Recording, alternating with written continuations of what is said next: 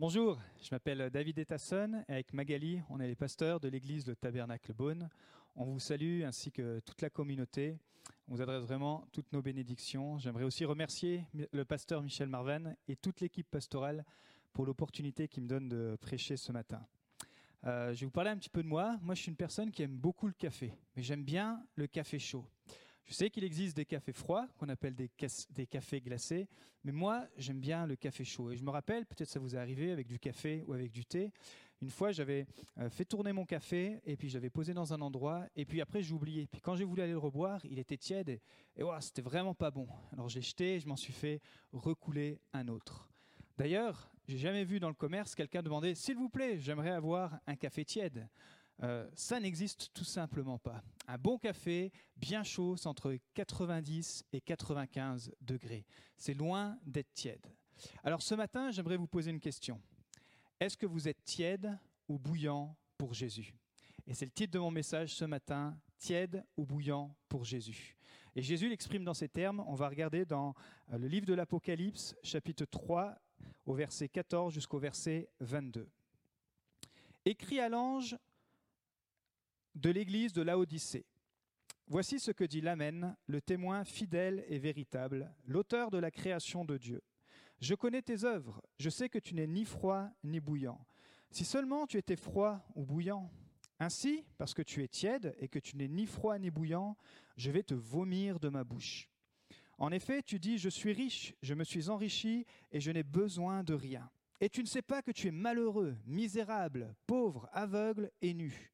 Je te conseille donc d'acheter chez moi de l'or purifié par le feu, afin que tu deviennes vraiment riche. Des vêtements blancs, afin que tu sois habillé et qu'on ne voit plus ta honte de ta nudité. Ainsi qu'un remède à appliquer sur tes yeux, afin que tu vois moi, je reprends et je corrige tout ce que j'aime, et donc du zèle et repens-toi. Voici, je me tiens à la porte et je frappe. Si quelqu'un entend ma voix et ouvre la porte, j'entrerai chez lui, je souperai avec lui et lui avec moi. Le vainqueur, je le ferai asseoir avec moi sur mon trône, tout comme moi aussi j'ai vaincu et je suis assis avec mon Père sur son trône. Que celui qui a des oreilles écoute ce que l'Esprit dit aux églises. Seigneur, merci parce que ce matin, on va encore être au bénéfice de ton Saint-Esprit. Nous voulons ouvrir nos oreilles, Seigneur. Merci parce que ce n'est pas un esprit de condamnation, mais c'est un esprit de conviction. Et je te prie ce matin que tu puisses encore encourager, parler, édifier, Seigneur, selon ton cœur. Au nom de Jésus. Amen. Alors regardons un petit peu à l'église de Laodicée. Laodicée était située dans, une vallée dans la province d'Asie, aujourd'hui en, en, Turquie, mais à un endroit où convergeaient trois routes importante de commerce. Elle était devenue d'ailleurs le centre euh, industriel, commercial, financier et médical. Et la laine, elle était utilisée justement dans cette industrie textile. On avait établi euh, dans cette ville aussi une école médicinale de laquelle on, sortait, on fabriquait un collier pour les yeux. C'est très important parce que vous allez comprendre pourquoi Jésus utilise tous ces termes. Et puis, euh, l'Odyssée était aussi très réputée pour sa richesse, euh, à cause des affaires bancaires euh, qui étaient florissantes, le commerce qui était développé. D'ailleurs, on dit que c'est un endroit où habitaient des riches millionnaires. Alors, il y avait un problème dans cette ville de l'Odyssée, c'est le problème de l'eau l'eau, c'était vraiment un gros problème. Alors, elle allait récupérer les eaux de deux villes qui étaient très proches, la ville de Hierapolis et la ville de Colosse. À Hierapolis, qui était vraiment aux environs de la Odyssée, il y avait des sources d'eau chaude. Et pour euh, la faire euh, acheminer jusqu'à la Odyssée, on utilisait des aqueducs, mais en fait, cette eau, elle partait chaude, mais elle arrivait tiède. Et les voyageurs qui buvaient cette eau, ils la recrachaient, ils en avaient des nausées. C'est pour ça que les habitants de cette région, quand ils reçoivent cette lettre, ils comprennent très bien la comparaison que Jésus fait entre euh, cette eau tiède qu'on vomit ou qu'on crache.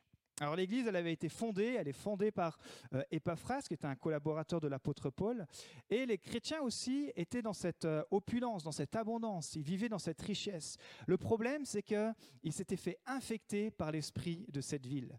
Ils étaient euh, dans leur pensée, ils disaient même ne, ne plus avoir besoin de rien. Ils étaient engloutis dans leur richesse, dans leur orgueil. Et ils étaient finalement tombés dans un, esprit de suffisance. Et ce qui est triste, c'est que c'est la dernière lettre de l'Apocalypse adressée à une église, et cette lettre, elle ne contient aucun élange sur cette église. Alors, qu'est-ce que Jésus va leur reprocher? Déjà, il faut regarder avant le, le, diagnostic de Jésus, comment Jésus se présente. C'est très important. Parce que Jésus dit qu'il est l'Amen, le témoin fidèle, le véritable, l'auteur de la création de Dieu. Jésus est l'Amen. C'est-à-dire que c'est un Dieu de promesses et non un Dieu de détresse. Il est celui qui ouvre les portes et qui les ferme. Il est la clé. D'ailleurs, Jésus n'ouvre pas simplement les portes par une clé. Jésus lui-même est la clé. Il a la clé. Ce n'est pas notre gouvernement qui a la clé, mais c'est lui. Alors, ne crains pas dans cette saison, ne crains pas dans cette période, mais confie-toi en Jésus, car Jésus est au contrôle et il a la clé et il a la situation entre ses mains. Il dit aussi de lui qu'il est le témoin fidèle et véritable.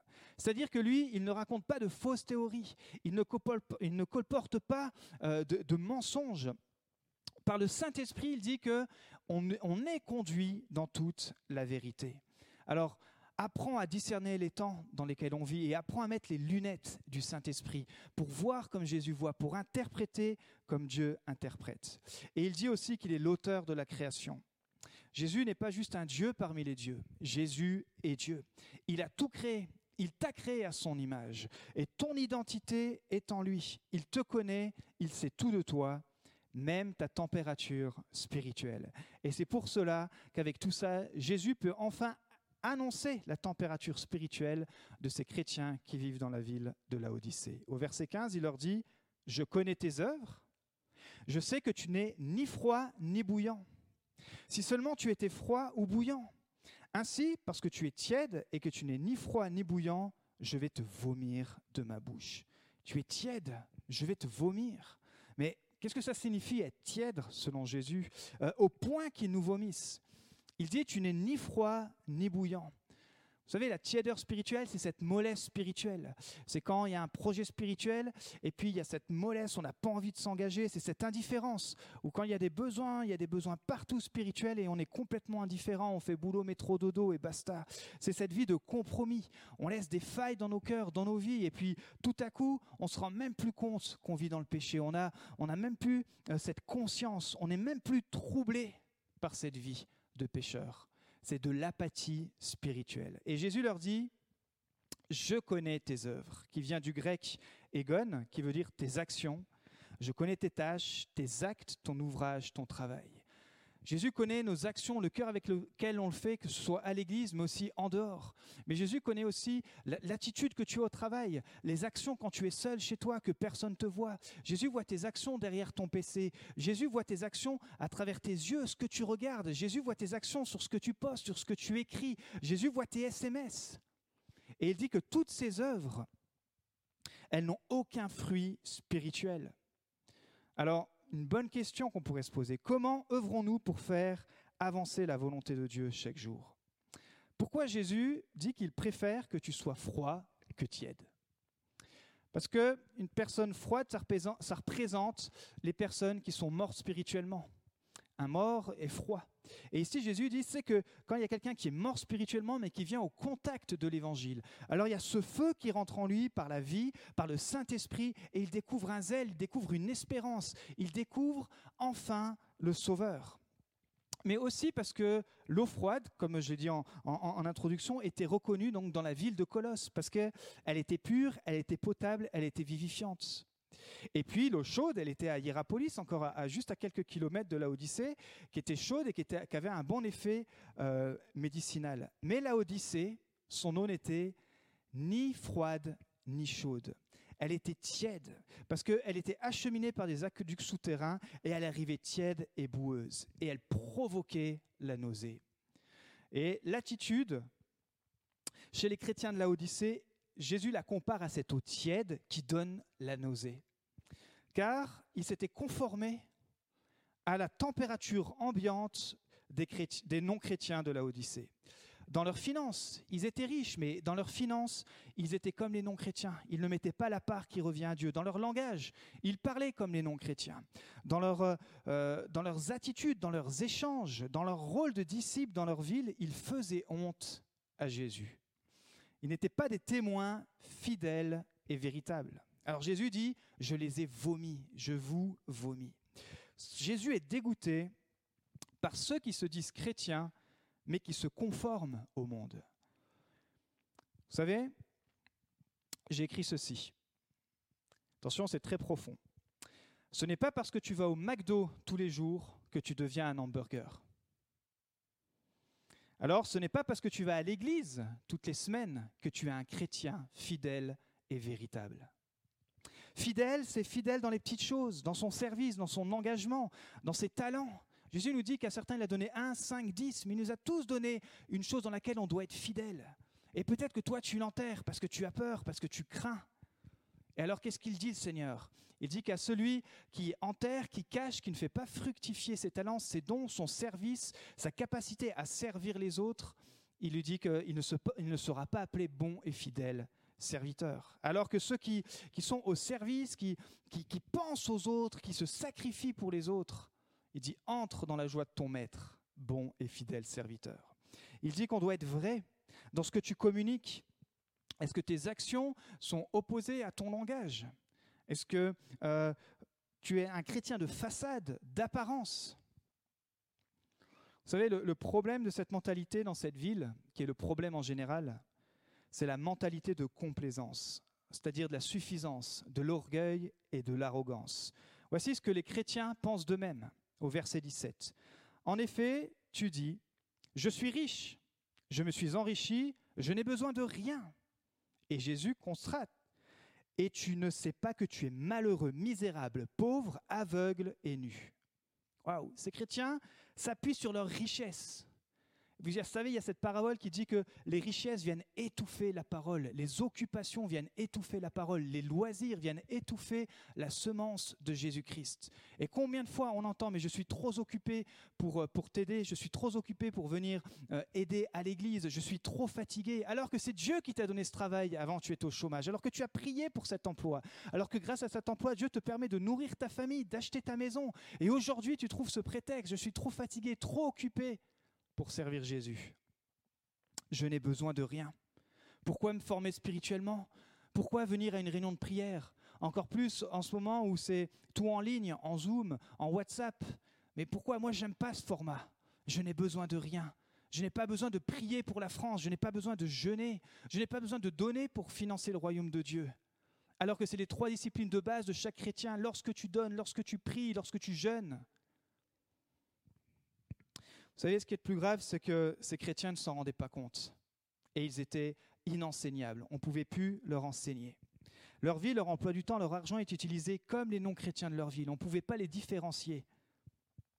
Ils sont aveuglés par leur orgueil. Ils ne sont plus ni le sel, ni la lumière pour leur voisinage, ni sur leur réseau, ni sur ce qu'ils écrivent, ni sur ce qu'ils pensent.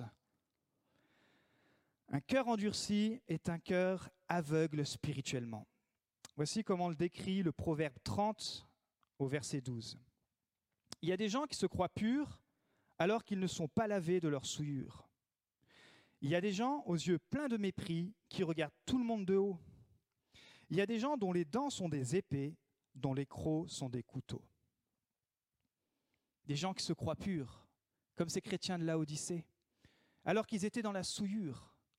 Qu'est-ce que c'est la souillure? La, Bible nous en parle assez, c'est les excès de table, les excès d'alcool, les excès de, de, euh, de, crédit, les excès sexuels, les excès de colère. Ils avaient les yeux, ils ont les yeux pleins de mépris. Ils regardent le monde avec mépris. Tout est méprisable, tout est pourri dans le monde. Le gouvernement, tout, tout. Ils regardent les yeux, ils ont les yeux hautains avec mépris. Alors que Dieu nous demande de prier pour nos autorités, Dieu nous demande de prier pour notre ville, Dieu nous demande de prier pour ceux mêmes qui nous persécutent. Leurs paroles sont des épées, des couteaux. Ça fait mal, ça coupe, ça tranche. Alors pensez à ce que vous postez sur vos réseaux, à ce que vous partagez. Est-ce que c'est des choses qui, qui sont là pour trancher? Quel est le but? Vous voulez avertir le monde, mais nous ne sommes pas de ce monde, nous sommes du royaume de Dieu. Le cœur du problème est un problème de cœur. Dans Matthieu 15, 8, Jésus dit, et il reprend une citation de l'Ancien Testament, Ce peuple me respecte en parole seulement, mais son cœur est très loin de moi. savez, on chante Jésus, je te donne tout. Vous le connaissez ce chant. Je te donne tout. Prends ma vie, prends mon cœur, sauf ma dîme. Je te donne tout, sauf ma dîme. Combien de gens encore sont tellement attachés à cette idole qu'est l'argent, à cette idole qu'est maman Je te donne tout, mais sorti des portes de l'église, je ne donne rien du tout, oui. Et ce n'est pas par condamnation que je dis ça. C'est une lettre qui est écrite pour nous, pour nous réveiller, pour nous stimuler, pour regarder où on en est, pour mesurer notre température spirituelle. Un message qui est né durant ces, semaines de jeûne et de prière que je m'adresse à moi premièrement. Vous savez, quand on adore ici à l'église, peu importe les églises, je ne parle pas de l'église de Beaune, je parle de l'église avec un grand E, qu'on chante Jésus est ma paix, il m'a libéré de mes addictions, il est le roi vainqueur. Et puis on voit que les gens sortis de l'église avec cette paix, avec un, service d'onction, la première chose qu'ils font, c'est qu'ils allument leur clope. Je n'ai rien contre les gens qui fument. J'ai moi-même été longtemps fumeur.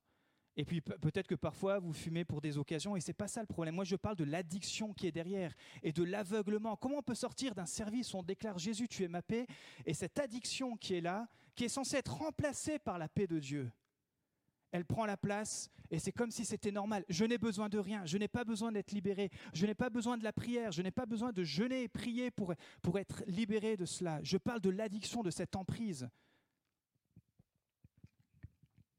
Vous savez, ça peut créer des clans. Des clans chrétiens qui disent, mais nous, on vit sous la grâce et on n'est pas sous la condamnation. Et ça, c'est un très beau prétexte, parce que c'est le gâchis de la grâce. Parce que la grâce, c'est venir puiser en Jésus toutes nos ressources pour être vraiment libres. Mais je comprends que ça peut créer des clans. Le club des chrétiens aveugles qui conduisent d'autres aveugles. Et c'est très dangereux, et Jésus vomit de tels comportements. Pensez, quand Jésus parle de son retour, qu'est-ce qu'il dit? Dans Luc 17, 34 et Matthieu 24, 42, je vous le dis, cette nuit-là, deux hommes seront dans un même lit, l'une sera prise et l'autre laissée. Deux personnes seront dans un même lit, l'une sera prise, l'autre laissée. Deux femmes moudront ensemble, l'une sera prise et l'autre laissée. Restez donc éveillés, vous ne savez pas quel jour votre Seigneur viendra. Qui sera pris? Le tiède ou le bouillant Même dans le couple, le tiède ou le bouillant Mais qui sera pris? Est-ce qu'on peut répondre à cette question? Sur notre lieu de travail, il parle dans, les occupations quotidiennes. Est-ce qu'on fait de ces occupations quotidiennes notre Dieu ou est-ce qu'on sert notre Dieu? Qui sera pris? Il dit certains seront pris et d'autres ne seront pas pris. Parce qu'on ne pourra plus arriver devant Jésus et dire bah, Jésus, écoute, J'étais trop occupé, je me suis occupé de ces affaires de cette terre et tu comprends mon emploi du temps et tu comprends mes horaires et tu comprends mes dettes et tu comprends tout ceci. Je crois que Jésus va vomir toutes nos excuses. Il va y avoir un tri. Et je crois que les épreuves que nous vivons le révèlent déjà. Et dans son amour, Jésus ouvre encore la porte de la grâce. Au verset 18. Je te conseille donc d'acheter chez moi de l'or purifié par le feu, afin que tu deviennes vraiment riche, des vêtements blancs afin que tu sois habillé et qu'on ne voit plus la honte de ta nudité, ainsi qu'un remède à appliquer sur tes yeux afin que tu vois. Moi, je reprends et je corrige tout ce que j'aime. Et donc du zèle et repens-toi. Bien sûr, quand Jésus parle d'acheter, il parle d'offrir le don de notre vie. Est-ce que tu as offert le don de ta vie, mais entièrement, pas juste sous, sous, la pression de ta femme, de ton mari, sous la pression d'une ambiance atmosphérique, mais est-ce que tu l'as vraiment rencontré personnellement et tu lui as tout donné? Tu lui as tout abandonné et tu vis par la foi il parle de l'or purifié. On sait que l'or fait souvent référence à la foi dans la parole. L'apôtre Pierre le dit comme ceci dans 1 Pierre 1,7 L'or lui-même, qui pourrait être détruit et pourtant éprouvé par le feu. De même, votre foi, beaucoup plus précieuse que l'or, est mise à l'épreuve afin de prouver sa valeur. C'est ainsi que vous recevez louange, gloire et l'honneur quand Jésus-Christ se relèvera. L'or doit être éprouvé par le feu afin d'être approuvé et certifié. Notre foi doit être éprouvée afin d'être approuvée par Dieu la foi dans notre langage, la foi dans nos relations, la foi dans, nos finances. Est-ce que l'épreuve de Covid a prouvé votre foi ou elle a mis en évidence votre nudité? Jésus nous vomira et nous recevrons, ou Jésus nous vomira, ou nous recevrons louange, honneur et gloire. Moi, je préfère choisir la deuxième option. Je préfère être bouillant et recevoir de Jésus louange, honneur et gloire que d'être vomi par Jésus. Il parle des vêtements blancs. Encore Jésus fait référence à cette ville dans la Odyssée où il y avait l'industrie textile et beaucoup de chrétiens travaillaient dans ces industries. Certains étaient responsables, certains géraient ces industries de textile, de cette laine qui donnait en fait une laine euh, qui était une laine noire. Et pour ça qu'il et, Jésus dit mais vous vous fabriquez des vêtements pour les autres, vous habillez les gens, mais vous-même vous êtes nus spirituellement. Vous savez? Et il leur dit de revêtir un vêtement blanc qui est la nouvelle naissance. Et il y a ce vieux chant, ce vieux cantique qui dit un vêtement blanc, une harpe d'or, un beau palais, une couronne. La sainte joie, le vrai bonheur, là-haut le Sauveur donne. Car Jésus est mon Sauveur, il m'a tant aimé, payé ma dette sur le calvaire, il m'a, dans son grand amour, sauvé du péché, je vis dans sa sainte lumière. Et tous les anciens disent Amen. Et tous les jeunes se disent Oh, c'est quoi ce chant? Mais je vis dans sa sainte lumière. Voici ce à quoi un disciple, un chrétien est appelé. Il leur parle d'un remède, d'un collier pour les yeux. Là aussi, Jésus fait référence, encore une fois, à l'industrie médicale de, la Odyssée qui produisait des, des colliers. Et il leur dit, vous vendez des remèdes, des colliers pour les yeux de vos contemporains, mais vous-même, vous êtes aveugles spirituellement. Vous conseillez les autres, mais vous êtes des aveugles qui conduisent des aveugles. Vous savez, ce message n'a pas, pas pour but de refroidir ou de rendre bouillant les tièdes. Ce n'est pas un, message qui joue sur les émotions ou qui se veut dramatique. C'est un message d'alerte. Puisqu'il le dit au verset 22 que celui qui a des oreilles écoute ce que l'Esprit dit aux églises. Alors que le Saint-Esprit vous, fasse faire à vous le tri qui écoutez entre ce qui est bon, ce qui vient de Dieu. Mais je crois que c'est important parce qu'il est dit que Jésus frappe à la porte. S'il frappe à la porte, c'est donc qu'il est à l'extérieur. À l'extérieur de l'église, à l'extérieur de ta maison, à l'extérieur de ton cœur, de ton couple, de ta vie, de tes habitudes, de ton travail mais il frappe. Et je crois qu'il est encore temps d'ouvrir nos oreilles et d'entendre le Christ frapper à notre porte, frapper à ta porte, et de le laisser entrer. Il est dit qu'il veut venir souper. C'est une relation d'intimité. Jésus veut être chez toi. Il veut faire de toi un vainqueur. Le vainqueur, je le ferai asseoir avec moi sur mon trône, tout comme moi aussi j'ai vaincu et me suis assis avec mon Père sur son trône. Tu dois combattre le bon combat, celui que Jésus a déjà vaincu, ce combat de la foi, de ta foi. Ne te trompe pas de combat. Et pour cela, tu dois être zélé. Zélé se traduit aussi par aspirer.